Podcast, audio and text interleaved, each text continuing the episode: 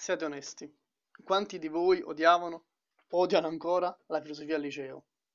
Già immagino una distesa di, di mani alzate come il Wembley Stadium durante il concerto dei Quindi nell'86. Però è una cosa normalissima, chiunque ha odiato, odia e odierà sempre la filosofia al liceo. Beh, se avesse letto questo libro l'avreste visto in maniera completamente diversa a partire già dal primo istante di lezione. Il libro di cui sto parlando è Non so di non sapere, di Tony Brewer, che tra le tante cose è insegnante di storia e filosofia nei licei, anzi, per come tende spesso a specificare lui, insegnante di storia della filosofia nei licei. Perché la filosofia che viene insegnata nei licei è soltanto un insieme di date e di date eh, legate ai filosofi, alla, alle loro correnti di pensiero, diversa quindi da quella che è la filosofia vera e propria. Per cui chi meglio di lui per smontare il mito della filosofia? Lo scopo del libro è infatti quello di far decadere l'idea che i filosofi siano i detentori del sapere umano, le fiaccole nell'oscurità della nostra ignoranza, diciamo per parlare in parole più odierne, più contemporanee, i nostri influencer sui social. E in che modo vuole raggiungere questo scopo? Raccontando aneddoti e criticando i filosofi, partendo dalla Grecia antica fino ad arrivare ai giorni nostri. In realtà, più che criticare, li prende proprio per il culo. Inizia con il rapporto tra i filosofi e le donne, sottolineando il fatto che alcuni filosofi vedessero la donna come mero strumento di propagazione della specie umana, che è una cosa assurda a leggerlo, ascoltare al giorno d'oggi.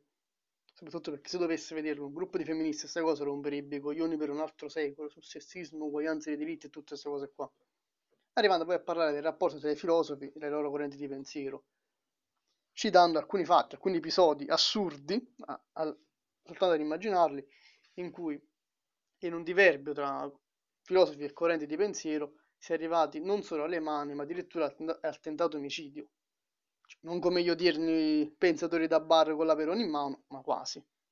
Ed oltre alle critiche mosse nei confronti della filosofia, del, dei filosofi e della storia della filosofia, ci sono delle critiche abbastanza rimarcate, essendo lui un insegnante, a quello che è il sistema scolastico italiano, con alcuni rimandi anche all'alternanza scuola-lavoro, sottolineando il fatto che al giorno d'oggi, nel 2019, il lavoro mentale è ancora visto come una perdita di tempo, quasi come un hobby, non come un lavoro vero e proprio questa è una cosa abbastanza ridicola, soprattutto in Italia, che è un paese di pensatori, tra l'altro.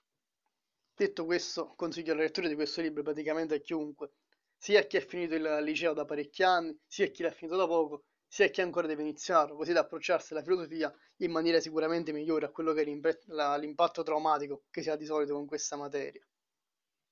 Poi non è il classico saggio sulla filosofia, è il classico mattone che si mette dalle finestre per non far passare gli spifferi, sotto i tavoli per non farli traballare o davanti alle porte per non farli sbattere.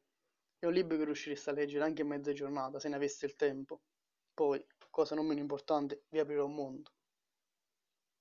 Ah, prima di chiudere, Tony Brewer mi ha insegnato storia e filosofia in terzo e quarto liceo. E mi ha reso la persona che sono oggi. Forse una persona di merda, ma comunque la persona che sono oggi.